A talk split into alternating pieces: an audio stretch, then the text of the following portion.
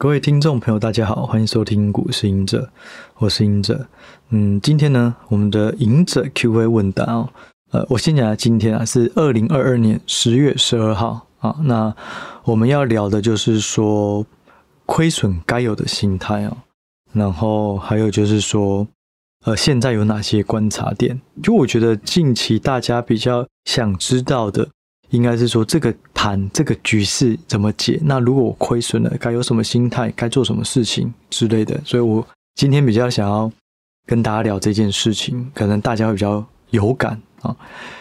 然后另外就是说，想要先谢谢大家鼓励，突然那个 Podcast 留言增加了，就很多比较支持的粉丝朋友、听众朋友，就是说，哎，因为我上一集有说，哎呀，就是有一些赘字啊，或是口水声啊，然后。我会慢慢调整，然后有一些，虽然我自己在听的时候，因为录完我通常都会听一次。我听到上次说啊，那我就不会再讲那，结果马上又讲那，自己也是笑出来。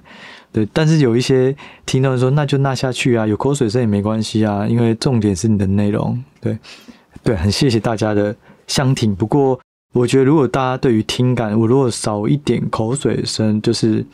然后还有一些赘字能够减少，大家能够听得更顺利。那我也会慢慢去调整、去修修正啊。不过大致上还是尽量自然的呈现，对，就我不会很刻意啊。好，好，那我们现在聊一下，就是说为什么要聊亏损呢？就是我觉得这一波蛮有趣的，就是说也不是有趣，有一个有一个特征哦，就是说以前这种大跌啊，就开始哀鸿遍野，然后毕业文就出现。可是这一次的跌，甚至昨天，昨天台积电跌了八趴多，创了这个上市以来的最大跌幅。然后台股大跌，大跌了四趴多。我好像没怎么看到毕业文诶。对，我觉得啦，我觉得我的观察就是说，这一波受伤的是中手或是老手，而不是新手。所谓的毕业文是在第一波哦，因为杠杆通常你。你如果两根跌停，你可能就开始要被催缴保证金，再继续跌，再继续跌，可能就被洗出市场。所以这件事情可能在今年上半年四月的时候就已经陆陆续续出现了。那呃，资金比较浅的，或是杠杆开开太大的，可能第一批被洗到，被洗掉。那现在第二批的，就是有点杠杆，或是呃现股压满，好，或是这种呃定存股的。然后我本来都赚很多钱，就跌下来以后，账面上未实现获利就减少很多。我觉得类似是这一波，就是还存在的，所以比较少看到毕业。我觉得是这个原因啊。那我觉得这一波真的，今年真的是很难。就像文章游戏啊，就是呃，我们玩游戏啊，就都会有这种普通级啊，这种等级不同。我觉得现在真的是地狱级。所谓的地狱级，倒不是说因为一直跌。到，而是说很难找到它的逻辑性。有时候利空啊，不，有时候好的数据它是利空，而不是过去的利多。对，但是中间它一定有它的逻辑性，只只是这个逻辑越来越被需要剥丝抽茧，而且全方位的去了解股市跟经济面的连连通性，才能够看得比较清楚。所以我觉得非常的难。对，那我自己非常庆幸，就是在今年的下半年开始学很多总经，所以我现在其实我的资产配置也稍微再灵活一点，我会用一些期货去放空或者做多，去保护我的做呃多头或是空头的部位，至少有一个平衡。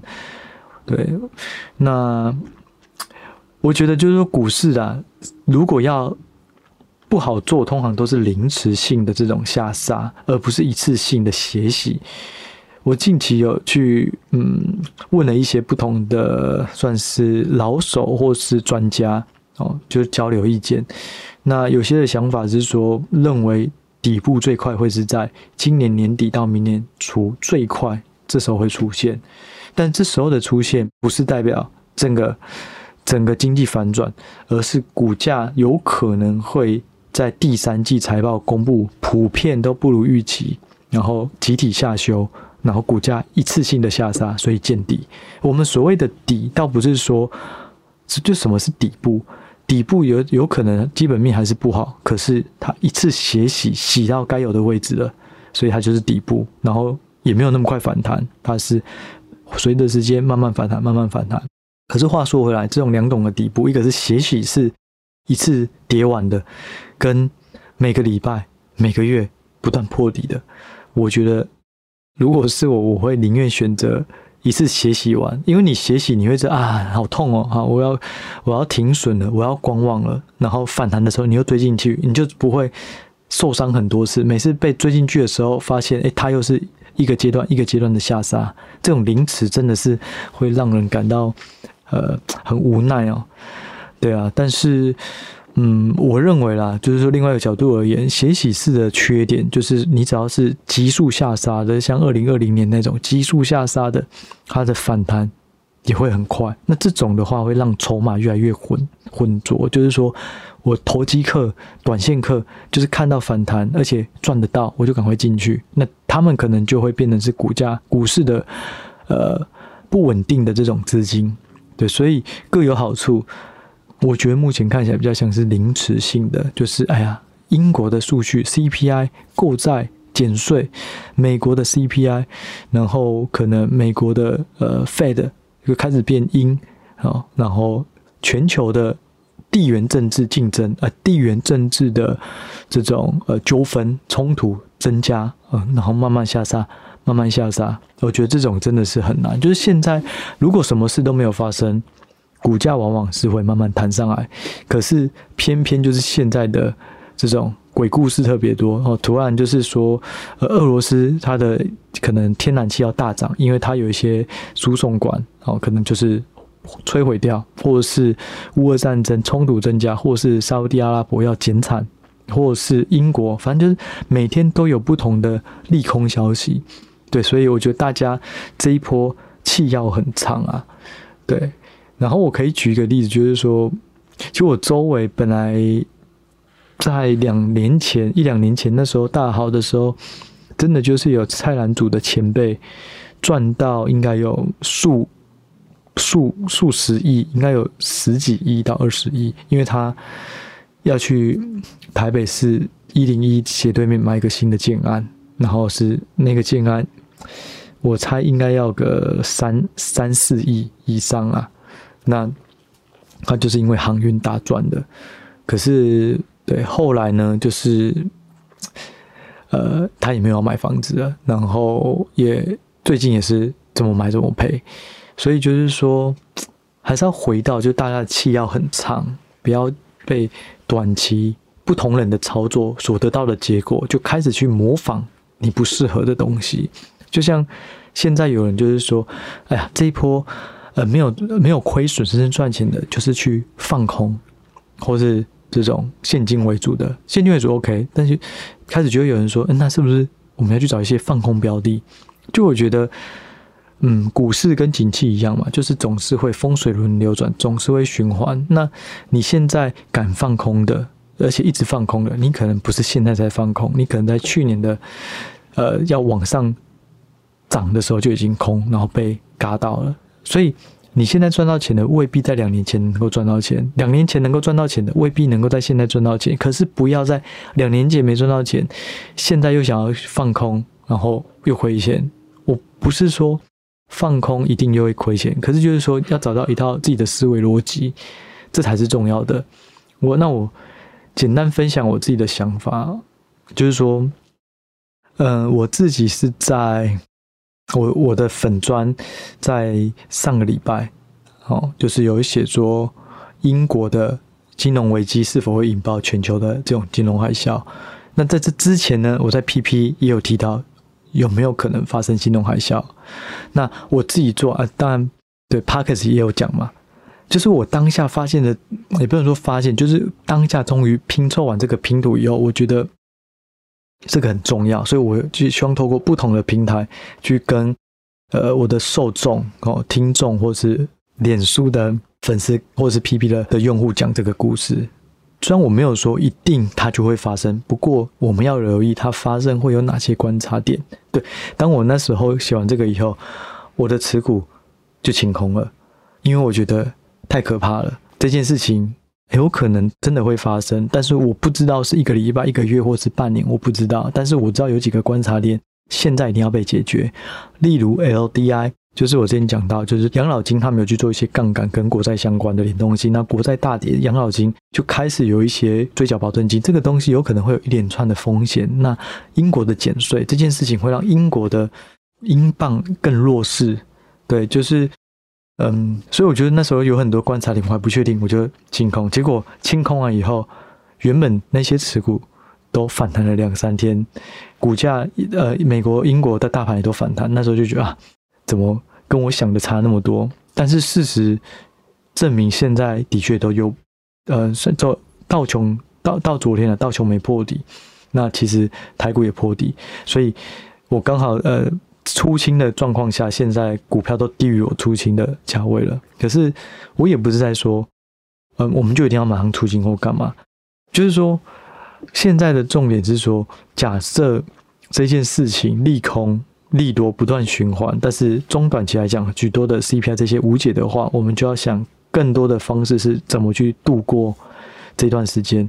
我自己有几个想法啦。第一个就是说，要要的话，就是你就直接观察就好了，就是不要呃很频繁的进出场。现在就是。跌太多了，所以只要有一个股市反弹或出现一个好消息，大家就一窝蜂马上暴涨一波。你要想，我记得之前反弹大涨就是两天涨了一千六百点，呃，道琼这件事情真的很少发生。可是台股也有一天，却在后来今天的礼拜呃这个礼拜一。礼拜二一天跌七百点，就是现在涨跌波动太大了，所以不要大涨了才进去追，大跌的时候才卖，要不然你就是观察，然后等到你真的想要摸底，那你就跌的时候去摸，不要反弹以后才去追。可是另外就是说，因为现在短期的不确定因素还是太多，所以呢，如果有赚到钱，我觉得价差够大，可以短期。交易套利的，对，就是短期套利啦，然后获利了结。其实我自己不太建议大家做短，可是现在你做长，其实真的不确定性太高了，就是还有很多未解未解的炸弹，对，所以这是我的建议啦。要不然你就是观察，然后不然就是分批去买进，可是买进赚到钱要记得跑。第三个，你根本不想卖股，你就是要度过这个寒冬，OK。那你就是继续定期定额的买，然后你的气一定要够长，撑个半年一年都还能够按照你的计划做定期定额的买，那我觉得也 OK。对，所以但这时间点千万不要加大自己的杠杆，不管是做多或做空，因为现在太容易一根就突然把你扫出去了。因为现在市场是属于这种敏感神经哦，一个东西大家就觉得啊，CPI 下降了，庆祝行情马上大反弹，然后可能又是。这种呃，费德的官员出来讲话，非常的阴，马上就大跌。对，所以降低杠杆，然后出手的次数缩短，就是有一点把握了，觉得价格真的涨太多了再卖，或者是跌太多了再买。好，好，我先整理一下，因为其实我是有准备一些资料啦。就是说，为什么这么难做？我们先讲一下今年的 YTD，就是股市年初到呃年初至今到底涨跌幅的状况哦。呃，道琼呢，YTD 是跌了二十个 percent，纳斯达克跌了三十三个 percent，那台湾跌了二十八个 percent，南韩跌了二十七个 percent，所以台湾、南韩、纳斯达克都是跌比较多的。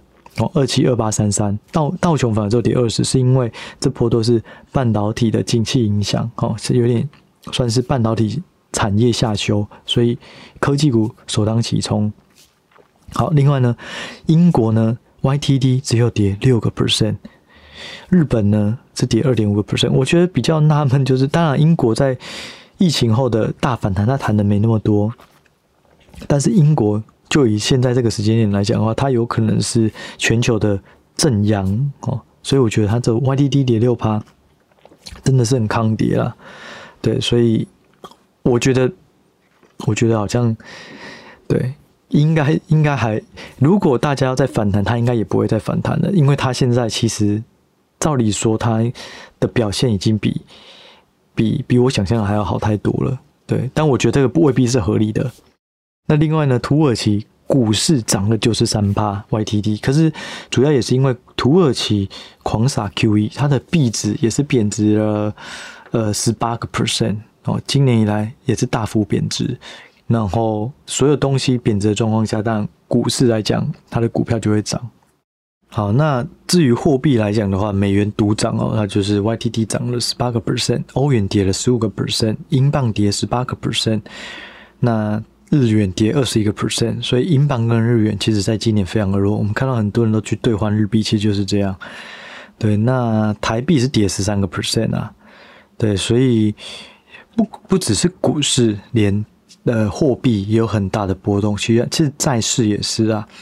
那再就是说，好，假设你不买股票，不买债券，然后呃也没有货币，那你去买了呃虚拟货币，我们没有实体货币去买虚拟货币，其实也非常的惨。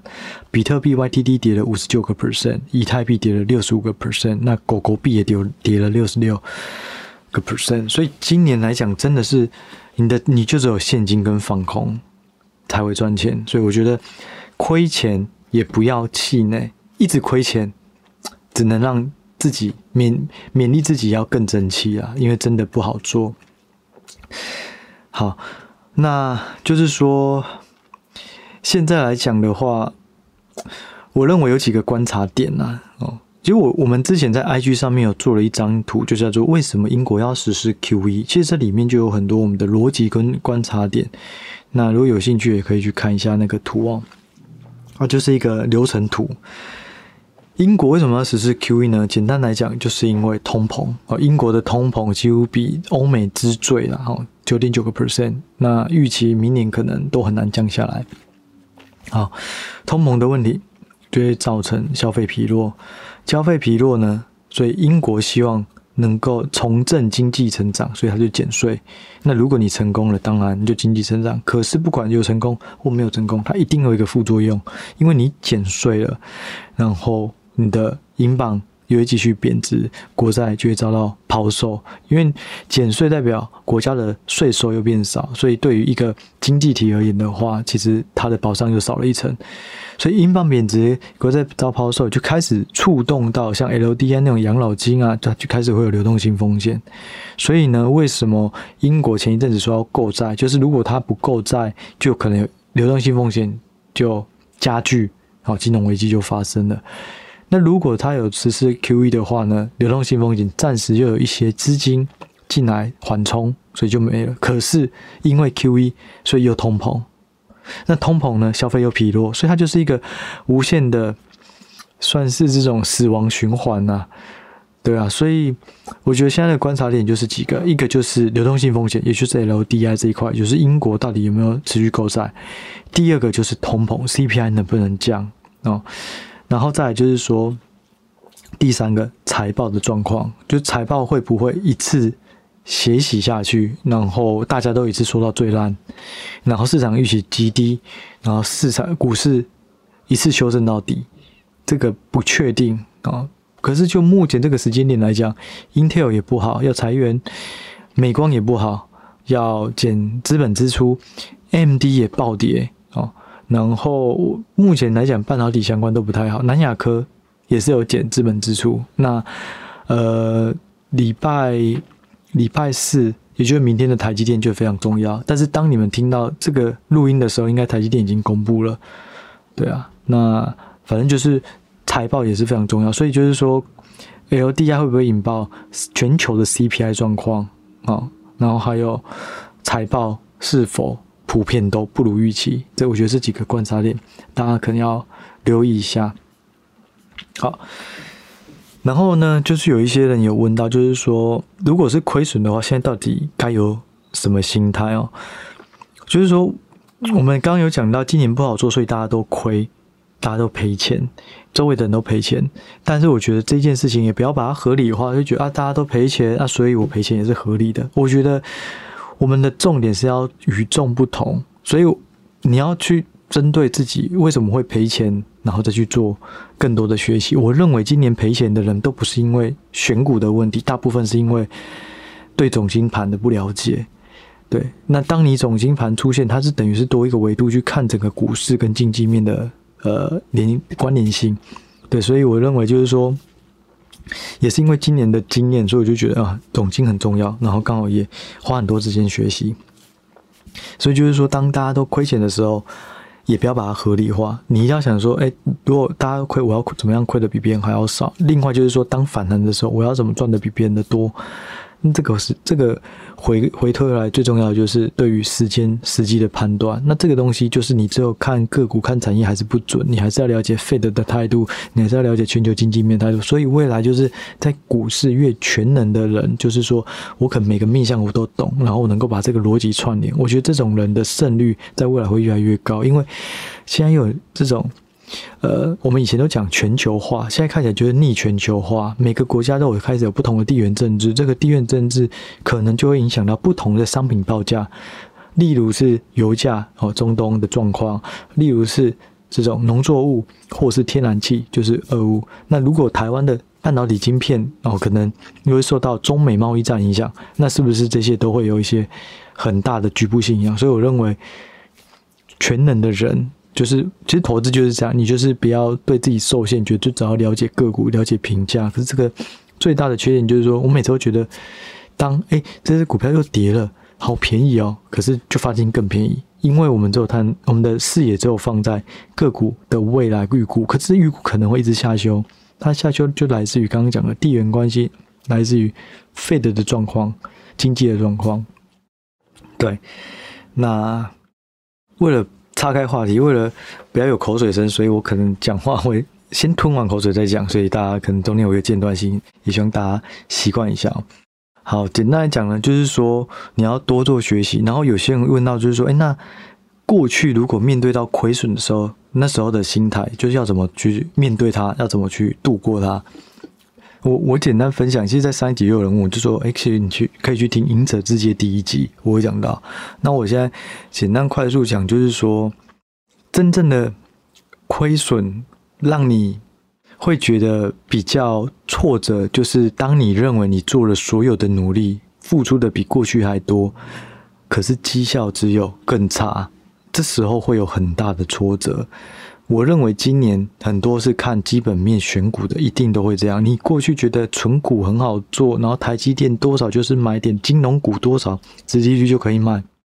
但今年可能买什么都亏，所以就会让很多人可能会产生挫折感，然后都过去都说：“哎呀，越低我就减越多。”可是这次发现减不完，怎么一低还有更低？对，所以。我过去的经验就是，当你面到面对到很大的挫折，你一定要分开。就是如果你是保持输家心态，你就很难用你原本既有可以得到的思考思维逻辑去去应对股市。当你输太多了，你就会担心太多。就是有可能本来一件事情你就是投资，然后你是预期三天赚到钱，可是因为你哭输太多次了，当第一天。开始不如你的想法的时候，你就先停损了，就会导致交易的频率一直无效，无效交易太多啊。所以，我就是说，你的心态一定要回过来，你要给自己时间测试。就是假设我认为这件事情是三个礼拜，呃，三三天或是一个礼拜，它才会有它的效果。假设假设台积电财报应该会讲的不错。那现在四百块以下，我买看看。可是同时，假设你要做这件事情，一定要以设好停停损点。哦，可能发现台积电的财报讲的不好，就赶快停。类似，可是不要你所假设的条件都还没达到，你看到股价下跌又赶快跑，结果发现台积电讲的不算悲观，算是中规中矩，然后股价反弹，然后又说啊，我已经没持股了。类似，对，就是说第一个步骤就是。你一定要给自己足够的时间去反映你的投资决策的结果，不要急着否定它。好，然后第二个就是说，你的出手一定要次数更少，然后你要周围的环境变数摸得更透。就像好，假设同样台积电，我就会去看 MD 最近的状况，它到底讲了什么？然后，呃，苹果的手机到底卖得好不好？这种东西多次的去穿插，然后。去找到你的适合的价位再买，所以就是说交易频率下降，然后投资期间给自己的期间要不要提早就去否定自己，然后再来就是对于亏损一定要很有很有管理，也就是说，我过去可能在赚钱的时候，有时候一天亏个三五趴，好像都还好，可是现在假设你已经亏损太多了，这时候一定要。保守就是说，你的部位一次投入就不要投入太多，你要先有个测试单。好，假设台积电你是要买个两张好了，好，你以前可能可以买个八张、九张，然后你觉得占你的投资组合还好，没有很想很大。可是现在胜率降低的时候，你可能就是先测试单一张、两张，等抓到了刚刚讲到讲的这种感觉，例如你的投资期间可以慢慢满足你原本要的投资策略，不会提早就否定它。然后你的对股市的判断敏感度，透过融资融券的状况、多技术面的状况，还有讯息面同业的财报去比较，你发现慢慢能够找到这个脉络的时候，你再慢慢加仓，慢慢加仓。对，可是如果你发现状况还是很好，还是不好，也不要急着加。也就是说，当你输输的时候，不可以再输了，你就是要更谨慎的出手，就是这样。然后停损一定要做好。对，你慢慢只要减少出手的次数跟机会，跟更审慎的出手，你的亏损就一定能够慢慢控制下来。对，所以就是我才说，如果没有把握的话，降杠杆还是非常的重要啦。对，这就是说，如果遇到亏损、怀疑到怀疑自己的时候，但是呢，甚至你的另外一个想法就是，可以干脆就是卖大部分的股票休息一下，然后。反正就是看它的涨跌，然后你自己再找机会，基本面反转，顶多过一点，那再进去买，也比现在每天浮浮沉沉还要好。对，可是这又后话又说到一个东西，就是说，很多人都觉得你卖光持股，全部变成现金，你会比较轻松。但这件事情呢，其实是未必。当你全部都是持股，要都是零持股。满手现金，可是当股市两天大涨，例如之前的道琼两天涨一千六，没有持股的人是很痛苦的，对啊，所以也不要觉得就是说你一定要卖光持股就会比较好。我觉得就是说你做你有把握的事，你如果没有把握，什么都不要做，这样的话你是最安心的。你有把握一点点，那你就做一点点你有把握的事，但是不要看到。股市大涨还进去，股市大跌才卖出，一定是顶多反而你要逆向逆着市场去做小部分的测试，我觉得这个反而胜率还会高一点。对啊，那目前来讲的话，就像刚刚提到的，可能最快到第四季甚至明年第一季的时候会看到一个股市的低点，但是这件事情的所谓的低点也是要跌得够多。如果它是第三季财报都非常不好，股市一路探底、探底、探底，然后英国也要报不报、要报不报，后来 CPI 慢慢下来了，大家都承认会衰退，甚至搞不好股价那时候就跌到底了。所以，我们我就觉得，就是有很多观察点，大家就可以再留意一下之后的局势变化。对，但是多搭配总经。其实我现在有一个心理心心得啊，就是说，现在讯息跳出来的。如果是总金的东西，其实影响的比个股以前都是这样跳出来。苹果推出的可能那种快讯，苹果推出的 i 这这个 Pro Max 卖得很好，然后大家就看到哦，苹果的盘前股价大涨。以前可能类似这样，可是现在这种个股的都没有什么用，反而是跳出来说英国的。央行决定持续购债哦，这时候就英镑开始反应，美股盘前开始反应，也就是这个时候的看新闻，它所影响到的层面，股价会比看个股跟产业高。所以现在的观察点一定要把它放在全球的局势，包含中美贸易战再度发生，它所影响到的。对，这时候我就顺便回答最后一个问题了，就是说。最近刚好也有人在问说：“哎，请问创意啊、晶心科啊、力旺啊这些跌很多，有没有什么想法，或是呃有什么呃观察吗？”其实重点就是说，这些是前一阵子最强的，因为大家有半导体的库存，它没有库存，然后他们又是一个崭新的领域，IP 的应用也会越来越多，所以它就是比较没有那么大的这种担忧。库存去化的担忧。但是呢，中美贸易战再度升起，美国在继续禁止一些高阶产品、高阶专利、高阶制程进去中国。这些就开始，IP 股就可能在想象题材上面就有打折，包含呃，例如台积电大跌，台积电大跌里面，创意就是台积电的子公司，那它一定会有一些影响，大家的想象力就想到那。那另外就是说，利旺有主要的营收，权利金有五成是来自于台积电，那它也会受到影响。这个不是说公司它的基本面有没有变恶化，而是市场对它的想象力现在扣分了。对，但是话说回来，嗯，我虽我我自己虽然是这样讲，然后我认为短期可能还是要观望，比操作还要再再再优先。但是我觉得，也许如果你把这个时间点拉到三年五年，搞不好这三个月来可以找到长期的买点。对，所以就有时候，当你有持股的时候，比较。忽略负面的消息，可是当你没有持股的时候，也不要忽略正面的消息，就是永远一直很客观的去看待。对，就像我刚一开始讲的，因为了解了总金，所以我就持股全部出清。那时候其实最大的部位对我来讲就是利旺。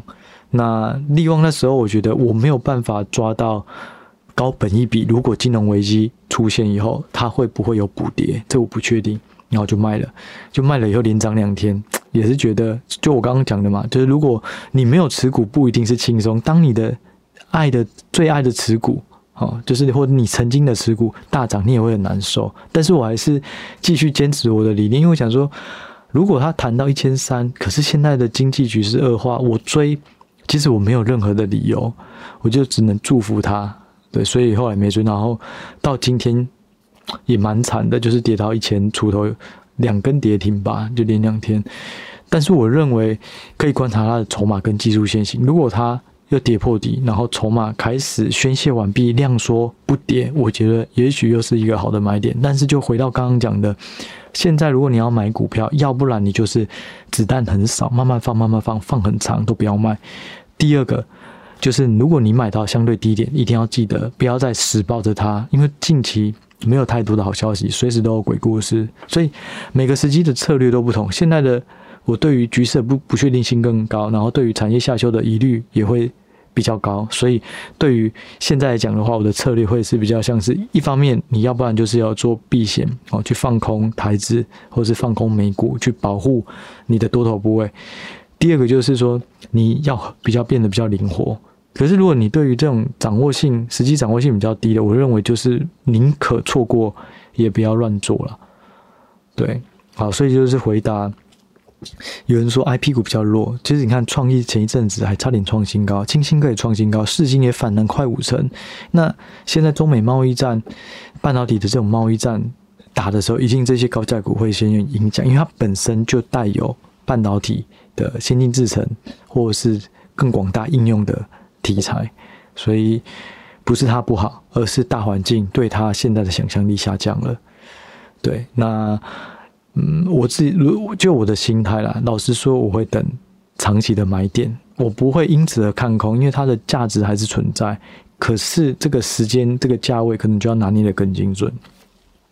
对，好，那今天谈的蛮多的，我们就下一次可能会谈。存股啊，就是说很多人也都会在问存股，然后可能之后有空的话再谈一下怎么自学投资。因为上一集我有回答，可是我觉得，嗯，不是上一集啊，就是说之前我记得好像有人问过，可是回答的是比较简单，没有讲个详细的方式或是看法或心得。也许有空我们再做一集如何自学投资。好，那最后呢，不免俗的。打一个小广告，就自己的小广告，就是说，嗯，其实最近啊，就是不管是我或是其他的这种呃付费文章平台，我觉得业绩都影响的非常的多啊。然后有一些人就是私讯说，哎，我会不会有一些配合活动降价什么的？那我们过去都没有，这可是这一次就是刚好 PP。然后 PressPlay 有来问说，哎，你们要不要搭配一些活动，涨薪节活动来办那个首月九折的优惠。我说可以啊，然后反正很多用户也都在等，如果有优惠他会来订，所以 OK，你就如果想要的话，那就是在。十月二十号之前订股市赢者全方位操盘笔记，然后你就输入 FED 一零一零就可以享首月九折。可是第二个月没有九折，第三个月也没有，之后都没有，除非有活动。所以如果有兴趣想要试试看的，大家可以去订订看。好，但是小秘密就是说，其实这个 FED 一零一零不仅限于我啦，就是说，如果你对于不同的，不管是总经、台股、美股不同的。PressPlay 上面的文章专案有兴趣，你们也可以订啊。因为最近真的是，我稍微有查一下以前比较热门的那些订阅的专案，大家都少的非常的多。哦，但是也没办法，因为真的市场上大家都亏钱，也没有钱，没有钱再去订，所以我觉得也 OK 啊。那我的心态就是说，有定的我会持续提供比较高品质的文章，还有自己的操作想法。那如果没有定呢，我也会尽量适时的分享一些小资讯在 IG 上，在粉砖上，让大家或者 Podcast 上让大家有所参考。对，所以。如果对于想要订文章的话，又想要享折扣，就是大家可以多观察哦，多留意不同的付费文章的平台。